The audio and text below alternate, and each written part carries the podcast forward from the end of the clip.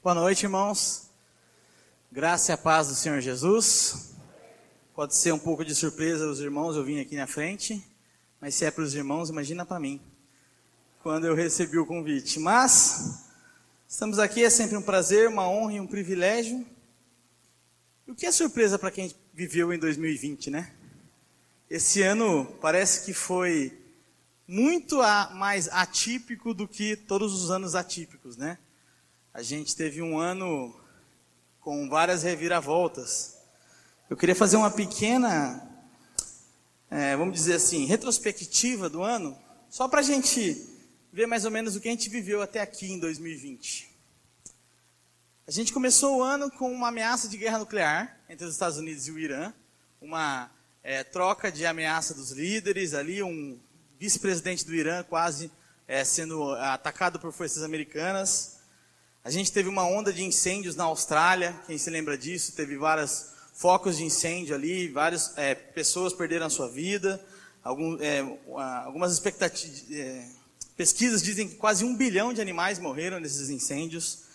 A gente teve uma série de enchentes em Minas Gerais no começo do ano, várias cidades alagadas, 50 pessoas mais ou menos morreram nessas enchentes em Minas Gerais.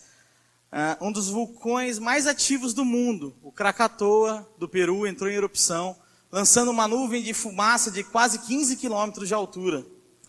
A gente teve um incêndio perto do reator de Chernobyl, é, teve um incêndio nesse ano que ameaçou um novo acidente nuclear naquela região.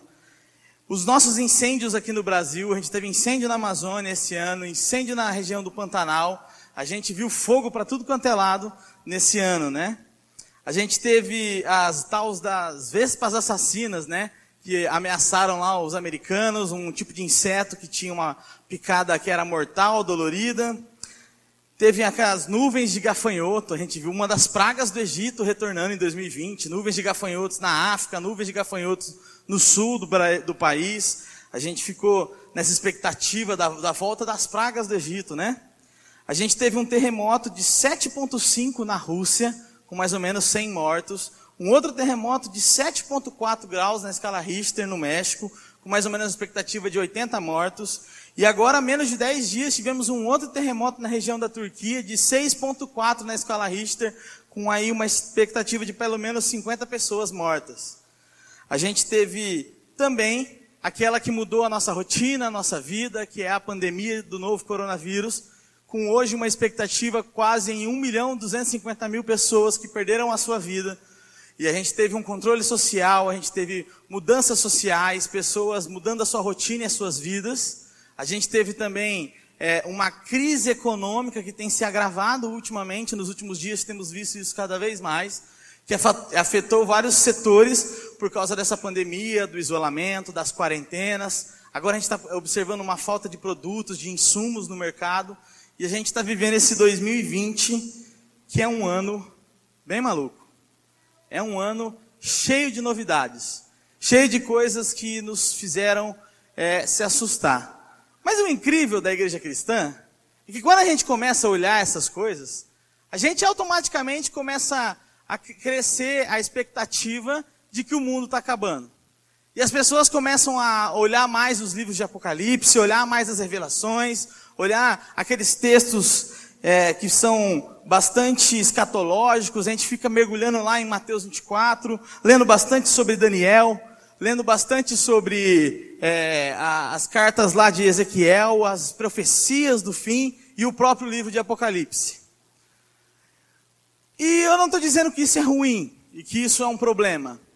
Mas eu estou dizendo que às vezes a gente precisa entender o que realmente é importante. Se a gente está vivendo uma expectativa, um momento em que a gente acredita que o fim está próximo e que Jesus pode voltar a qualquer momento, vários sinais, ao invés de a gente querer ficar descobrindo qual é o próximo sinal, qual é o próximo evento, quem é o anticristo, você vê que as pessoas ficam apontando, uma hora é fulano, outra hora é ciclano, ou uma hora é o político, outra hora é o religioso, e a gente fica discutindo essas coisas sem olhar o que realmente importa no livro de Apocalipse. Existem algumas coisas lá que realmente falam para a gente hoje, que mudam a nossa vida, a nossa perspectiva de olhar para o fim. Então eu queria falar um pouco um sermão um pouco escatológico essa noite, falar um pouco sobre o fim para vocês, mas falar o fato, o momento e o dia que realmente vai fazer a diferença na vida de todas as pessoas. O dia em que nós realmente vamos ter um encontro cara a cara com Deus. Esse é o dia que eu quero falar nessa noite. Hoje eu não quero propor uma proposta aqui de debate teológico, eu não quero fazer um sermão cheio da doutrina escatológica, eu não quero tocar nas polêmicas, se uma coisa vai ser antes, outra depois, se a igreja sobe antes, não sobe. Eu não quero tocar em nenhum desses pontos principais. Eu quero falar daquilo que é um consenso geral, de que quando você olha para o livro de Apocalipse, você vê o que realmente importa ali. E na minha cabeça veio logo um texto, quando o apóstolo Paulo é confrontado pela igreja de Corinto, e eles dizem assim: olha, esse Paulo que está escrevendo as cartas aqui, repreendendo a gente, esse cara não é um bom pastor. Esse cara, ele foi expulso de um monte de igreja. Ele foi expulso de várias cidades. O pessoal com pedra neles. O pessoal tentou matar ele. Isso é uma verdade. Quando você vê o relato de Atos, você vê que várias cidades que o apóstolo Paulo tentou ministrar o evangelho, falar da palavra de Jesus e levar a salvação àqueles povos, alguns deles se revoltaram contra ele. Tentaram matá-lo, tentaram afogá-lo, apedrejaram, e ele foi, já fugiu por cesto, e ele teve a sua vida perseguida. E aí ele escreve para a igreja de Corinto, na sua segunda carta, respondendo essa acusação. E você vai olhar no capítulo 2 que ele vai começar a dizer: Olha, eu, o meu ministério tem sido um triunfo na parte de Deus, e nós somos como um aroma suave que chega até Deus. Para alguns, um aroma de vida para a vida. Para outros, um aroma de morte para a morte. E ele conclui no verso 17 dizendo: Ao contrário de muitos, nós não negociamos a palavra de Deus, visando lucro. Antes, em Cristo, falamos diante de Deus com sinceridade e como homens enviados por Deus. O apóstolo Paulo fazia uma alusão ao triunfo romano. O triunfo romano era um evento de que quando um general voltava de uma campanha de guerra vitoriosa, a cidade se reunia nas ruas, nas avenidas, e eles iam até lá com folhas de louro e flores. E eles jogavam essas flores no caminho em que o general passava. E quando ele passava, aquele aroma que se levantava por essas flores era visto por alguns como o triunfo de vitória, um triunfo de vida para a vida. Vencemos, conquistamos mais uma província, somos agora é, o triunfo de Roma. Mas para os escravos, os cativos, os que perderam as guerras e vinham atrás das tropas amarrados, aquele cheiro era um cheiro de morte para a morte. Porque eles viam, agora a nossa vida vai chegar ao fim. Ou nós vamos morrer nas arenas para entretenimento do povo, ou nós vamos é, ser escravizados pelo resto da nossa vida. E quando o apóstolo Paulo faz esse paralelo, ele diz: Olha, quando eu preguei o evangelho, eu ministrei a palavra verdadeira para algumas pessoas, algumas se arrependeram, viram um triunfo de vida e sentiram um aroma de uma vida para uma vida. Mas outras pessoas, elas sentiram um cheiro de morte, porque estavam presos nos seus pecados e com os concupiscências. Então é, é essa mensagem que eu quero trazer essa noite. Qual é o cheiro de vida e qual é o cheiro de morte que o Evangelho nos propõe? E o que no final dos tempos pode ser tão relevante que tem que mudar a sua vida hoje. Então eu peço para os irmãos que me acompanhem na leitura e abrem as suas Bíblias no livro de Apocalipse, no capítulo 20. A gente vai usar um dos textos mais conhecidos de Apocalipse, mas talvez um dos menos falados. Está aí na tela, eu mandei para o Eric os versículos, se você quiser acompanhar. Vamos ler juntos. Depois eu vi a partir do verso 11, Apocalipse 20, verso 11. Depois eu vi um grande trono branco, e aquele que estava nele assentado. A terra e o céu fugiram da sua presença, e não se encontrou lugar para eles. Vi também os mortos, os grandes e os pequenos, de pé diante do, do trono.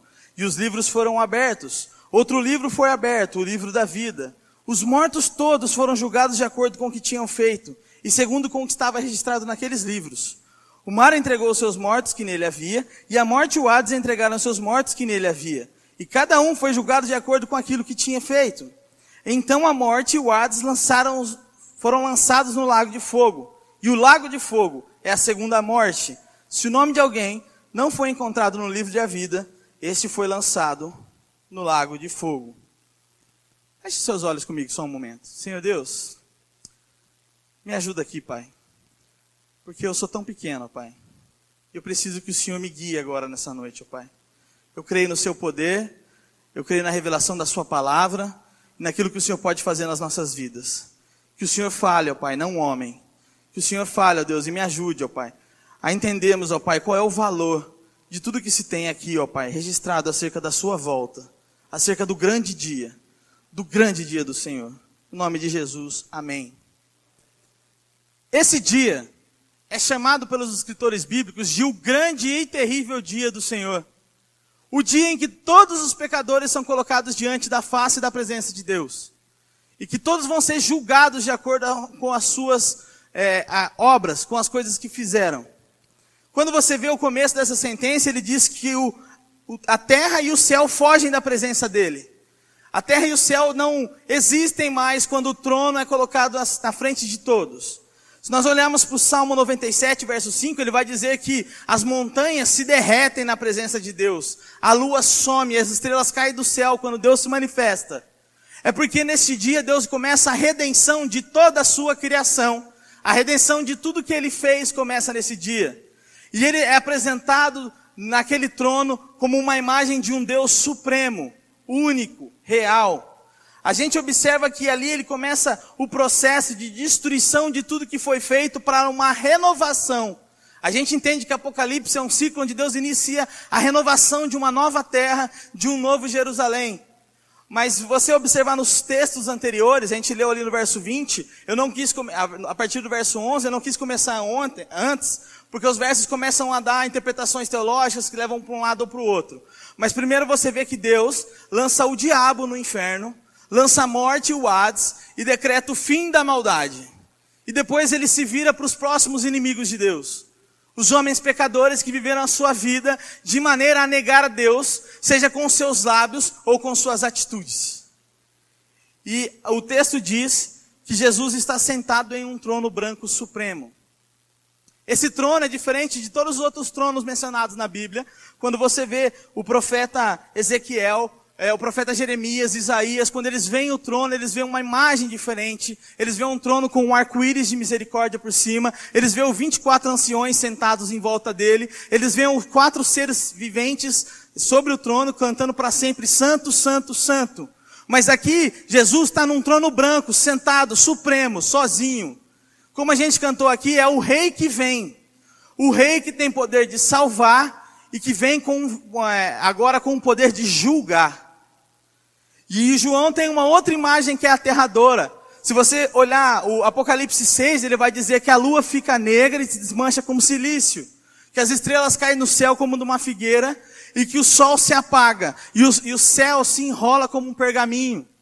E Deus se apresenta ali, somente a imagem dele, Jesus Cristo sentado num trono, na posição de um juiz, e todos os mortos, os grandes e os pequenos. Imagine a multidões de pessoas. A multidão de pessoas que estariam diante daquele trono, para prestar conta das suas vidas, para prestar conta daquilo que eles fizeram com tudo que eles tiveram aqui. Você pode pensar, bom, mas eu acho que isso aí vai demorar, Mateus. Um por um ser julgado, mas fica tranquilo, ninguém ali vai ter para onde ir.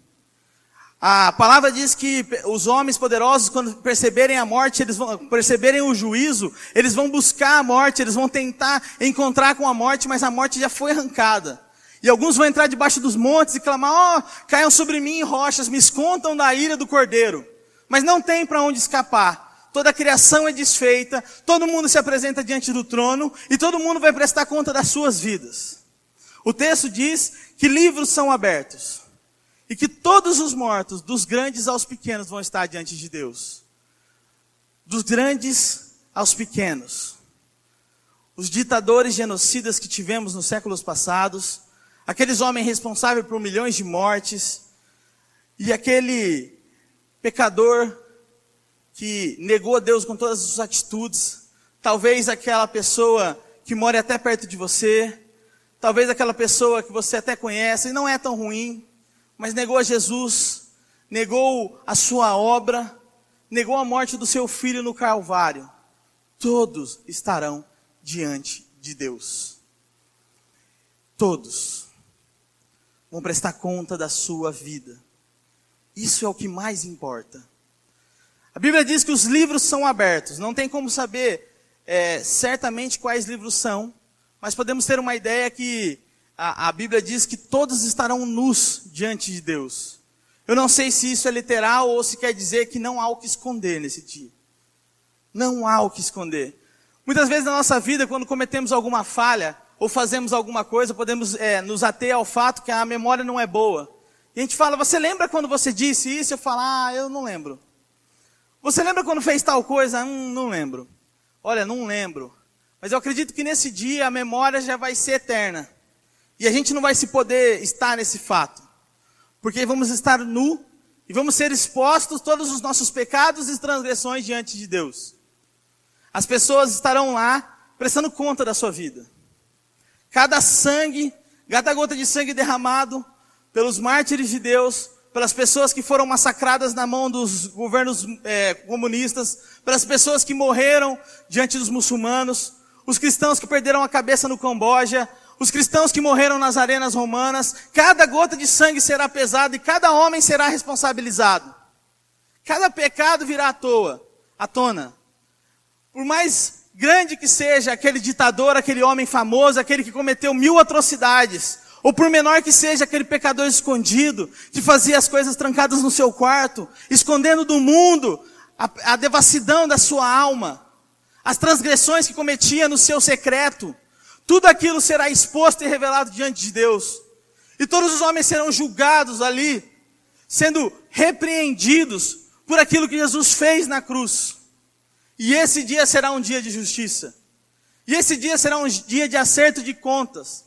As pessoas não vão ter para onde escapar. Não vão ter para onde correr. E o, o, texto diz que as pessoas que não tiveram o seu nome encontrado no livro da vida serão lançados no inferno. Gente, o inferno existe. Está na minha Bíblia e está na sua. A gente quer fingir que não, mas está aí. O inferno é real. Jesus falou do inferno. Eu não acredito que a gente precise falar mais do inferno do que do céu. Porque quando as pessoas falam às vezes, ah, Jesus falou mais do inferno do que do céu, vai pesquisar e vai descobrir que isso não é verdade. Jesus falou muito mais do reino que ele preparou, da morada com Deus, de estar com ele na eternidade, do que do inferno. Mas ele falou do inferno. E o inferno existe. E as pessoas que hoje morrem sem terem a convicção de um Salvador pessoal, que morreu por eles na cruz, estão a caminho do inferno. Esse dia não é um dia bonito. Não é um dia que esperamos com tanta ansiedade. Mas é um dia de prestação de contas. Vai vir para todo mundo. A gente observa que quando a gente olha por Apocalipse, talvez a gente passe batido por esses textos. Porque esses textos talvez incomodem o nosso coração. E talvez aqui não queremos dedicar a nossa mente a entender que as pessoas estão sendo julgadas por Deus. O mesmo Deus que amou, o mesmo Deus que salvou, o mesmo Cristo que morreu no lugar, nesse dia, está condenando os pecadores ao inferno. Está levando eles ao convencimento da sua vida, que esteve longe dele, que o negou com atitudes, com práticas, com a mentalidade, e aqui, talvez seja aquele dia que você vai entender.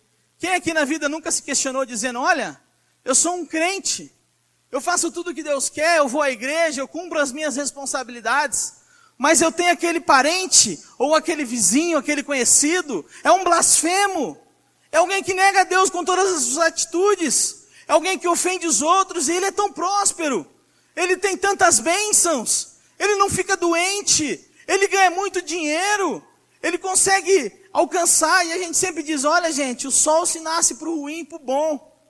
Sabe, entendam que a graça é, pra, é comum é para todos. Mas nesse dia você vai entender o porquê a gente diz isso, porque um dia a graça vai ser removida e essas pessoas vão responder pelos crimes da sua alma. E essas pessoas que puderam prosperar no momento terrenos que tiveram, mas que negaram a Jesus com suas vidas, que negaram a Jesus com as suas consciências, estarão lá prestando conta das suas vidas. Até muitos de nós que frequentamos as igrejas. Porque foi Jesus que disse que muitos naquele dia vão me dizer: Senhor, Senhor, em seu nome eu não expulsei demônios, em seu nome eu não realizei milagres, em seu nome eu não fiz maravilhas. E Jesus diz: Aparta-te de mim, porque eu não te conheço. Porque você pratica iniquidade, você vive de maneira sem lei, você vive de maneira a viver a sua vida com, é, vivendo a, em busca dos seus próprios prazeres.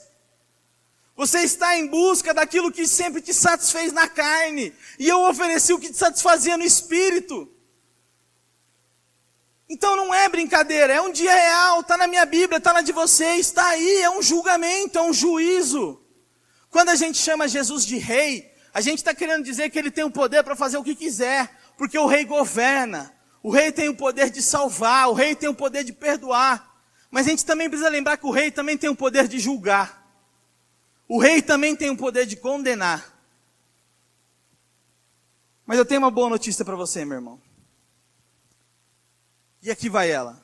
Esse julgamento não é para mim para você, se você confessa Jesus Cristo como seu único Senhor e Salvador seremos poupados desse dia, porque hoje Jesus Cristo está sentado num trono de misericórdia, disponível para ouvir o seu arrependimento, disponível para te ajudar a lutar contra os seus pecados, para te ajudar a transformar a sua vida, para te ajudar hoje a ser uma pessoa que realmente se interesse pelo reino dele. Hoje estamos aqui com a oportunidade de nos arrependermos e sermos livrados desse, ju desse juízo divino sermos livrados desse juízo eterno. Mas sabe, eu não quero que com essa palavra também você fique é, civilizado com isso. Talvez estacionado e confiante, pronto, então estou salvo. Confessei Jesus. É tudo que eu precisava. O apóstolo Paulo diz também na segunda carta a Coríntios: olha, no capítulo 5, verso 10, porque todos, e ele está falando que é a igreja, porque todos nós, todos nós, Vamos comparecer ante o tribunal de Cristo, para que cada um receba segundo aquilo que tiver feito por meio do corpo, quer para o bem, ou quer para o mal. Há consenso também entre todos os cristãos, entre todos os teólogos, entre todos os estudiosos, que a igreja também vai ser julgada. A igreja de Jesus Cristo também terá o seu tribunal. É chamado de o tribunal de Cristo.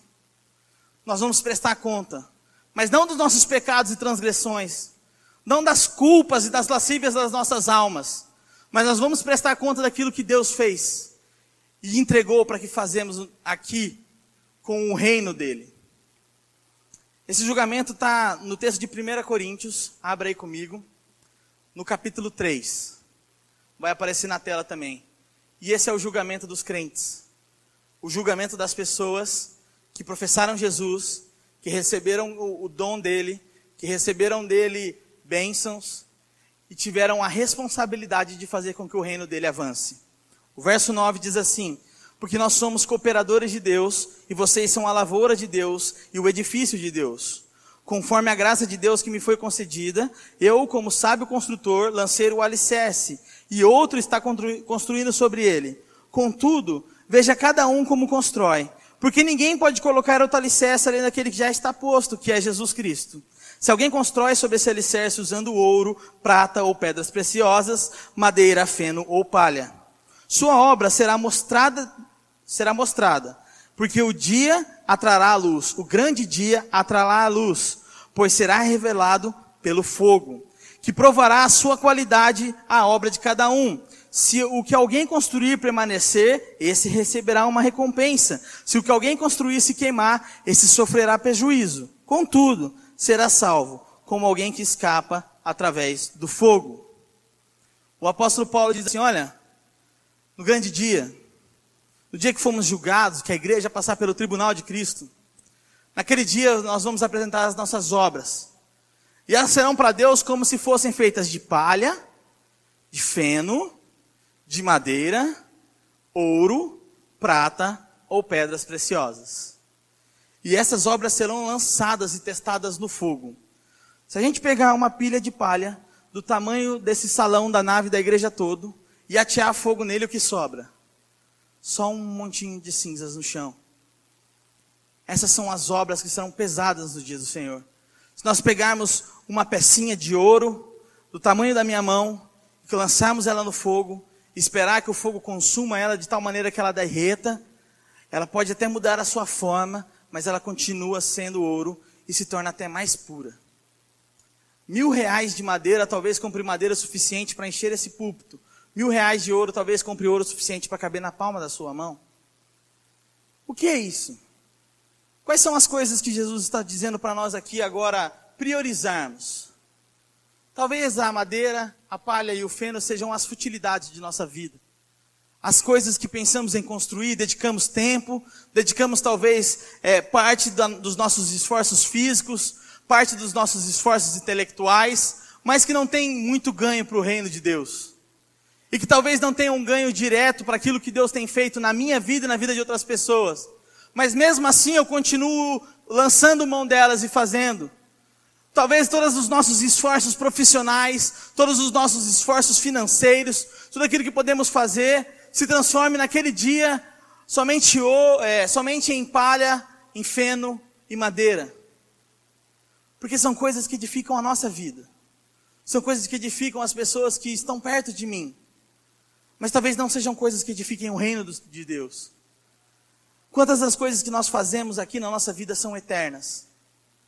Quantas das coisas que fazemos na nossa vida serão provadas no fogo e virão com nós para a próxima vida e nos seguirão até o reino de Deus? Talvez muito do que a gente faça, até no sentido religioso, possa ser madeira ou feno. Talvez se você acha que você tem que vir aqui todo domingo, escutar um sermão e voltar a viver a sua vida do jeito que você sempre viveu, você esteja só lançando madeiras no, no, no seu galardão, só lançando madeiras e feno e palha naquilo que você vai levar no dia do juízo. Talvez se você acha que a maior responsabilidade que você tem no reino de Deus é vir até aqui e cantar um, um louvor bonito. Será que é isso que realmente importa? Nós sabemos o valor que o louvor tem na obra de Deus, nós sabemos o valor que aquilo pode produzir aqui na igreja. Mas será que isso é o mais importante? Será que é isso que Deus vai levar em consideração no dia do juízo, no dia que nós fomos cobrados de, olha, eu morri por você, eu entreguei o meu sangue no seu lugar, eu paguei os seus pecados que te levariam para o inferno, que te levariam até o julgamento do trono branco, e o que você tem feito por mim? E o que você tem feito pelo reino de Deus? O que realmente faz diferença? O que realmente é ouro para Deus? Sabe, as futilidades da nossa vida, elas têm tomado muito dos nossos tempos. As coisas que tentamos produzir para o nosso próprio prazer se transformam nas coisas que mais fazemos e talvez o que mais juntamos. Mas eu quero que você se lembre que tudo que você tem, todos os bens materiais que você construiu, a sua carreira, todas as coisas que você fez, talvez nada disso vá para o céu. Talvez não, com, com certeza nada disso vá para o reino de Deus nenhuma das suas empresas, nenhuma dos seus carros, nenhuma das suas roupas caras, nada de que você fez vai entrar com você no reino dos céus. Porque tudo isso vai ser lançado no fogo e não vai passar na prova de Deus. E o que talvez passe? Quando eu mergulho na escritura e tento olhar para os textos bíblicos e querer entender o que Deus vai cobrar de mim, o que Deus vai pedir de mim.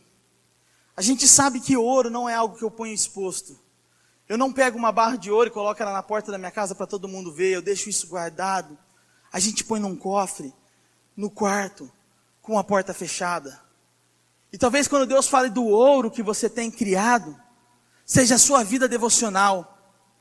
Aquilo que você faz no seu quarto quando ninguém está vendo. Quando você fecha a porta, está só você e Deus. A gente às vezes se atém ao fato de que se ninguém está vendo, tudo bem. Mas eu quero que você veja nessas duas perspectivas. Deus está vendo o seu secreto. E se você tem pecado, demonstrado com a sua vida que Jesus não faz parte dela, você vai ser cobrado disso no dia do juízo, porque Ele viu.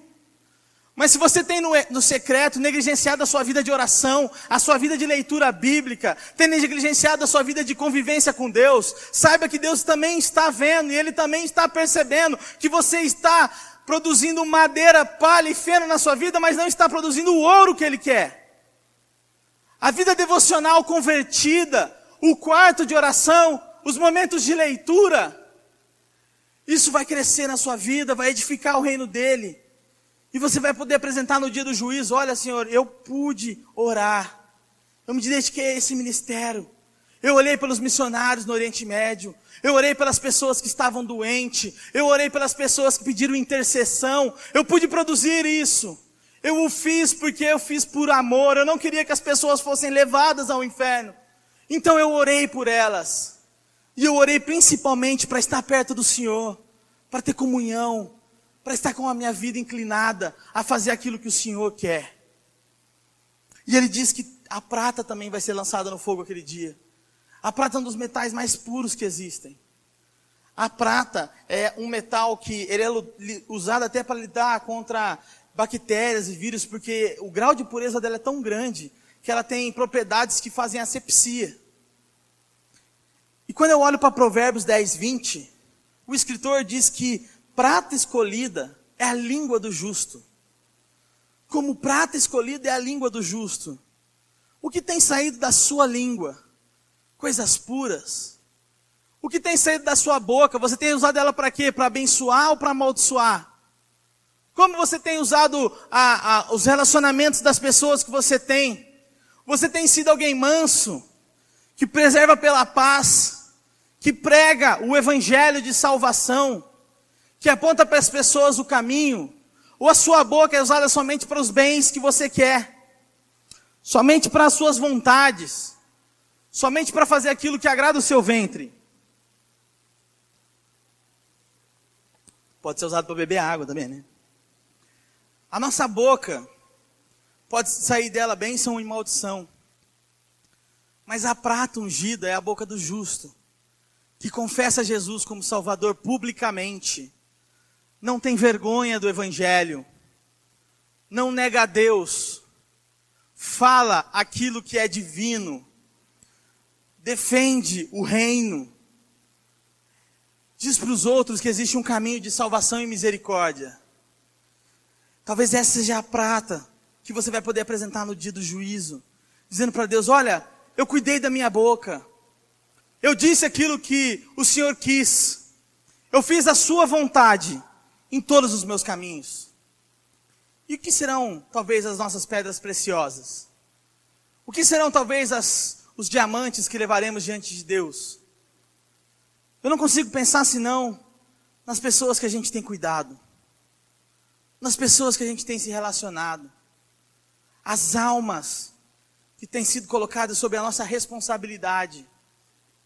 Eu sinto muito temor quando eu subo aqui para pregar, quer seja no domingo ou no sábado com os jovens, porque eu tenho clara noção que Deus está colocando almas aqui para ouvir da minha boca aquilo que Ele quer mas que além da responsabilidade do púlpito, eu também tenho a responsabilidade de pastoreio, de cuidar das pessoas, de tratá-las como pedras preciosas, que eu quero perto de mim, que eu quero perto de Deus, que eu quero apresentar para Deus. E hoje a gente tem vivido as nossas vidas, talvez olhando para as pessoas que estão mais perto de nós, e não olhando para elas com um olhar de cuidado e carinho, percebendo apenas como pessoas que estão é, vivendo as suas vidas como eu vivo a minha.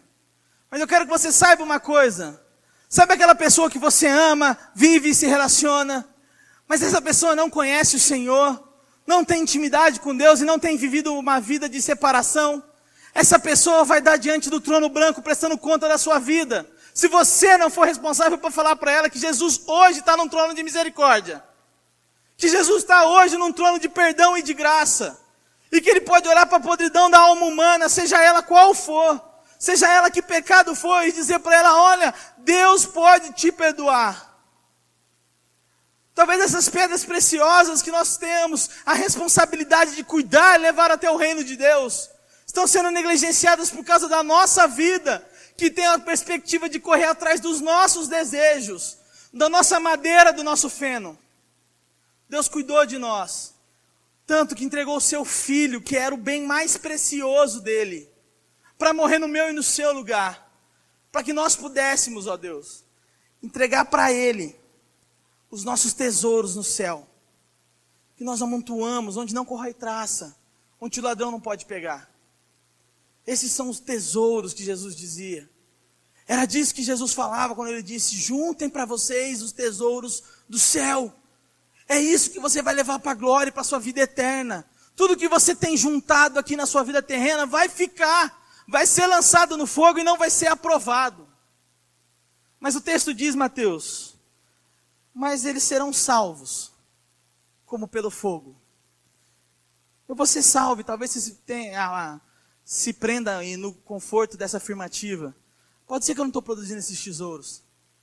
Pode ser que eu não tenha feito tanto isso. Mas o texto diz que eu vou ser salvo. Você pode pensar assim. Mas eu só quero te lembrar uma coisa. A Bíblia nos afirma que vamos prestar conta da nossa vida para Deus, que entregou seu filho e tudo que tinha para morrer no meu e no seu lugar. Mas também vamos prestar conta da nossa vida diante de todos os santos e de todas as eras. Qual vai ser a sua desculpa diante do apóstolo Paulo? Eu não tive tempo? Eu trabalhei demais? A minha família exigiu muito de mim? Eu tive que ficar preocupado com o futuro profissional dos meus filhos e não com o futuro espiritual deles? Qual vai ser a sua desculpa diante do jovem Estevam, que morreu apedrejado pelo testemunho do Evangelho? O que, que você vai falar? Ah, as pessoas da igreja eram ruins, eles não deram oportunidade para mim trabalhar. Ai, foi tão duro. Estevão vai falar assim: então, a minha igreja me apedrejou. Ela jogou pedra em mim. E eu pedi para Deus perdoar eles no leito de morte. O que você vai falar para o profeta Isaías, que foi cerrado ao meio pelo testemunho?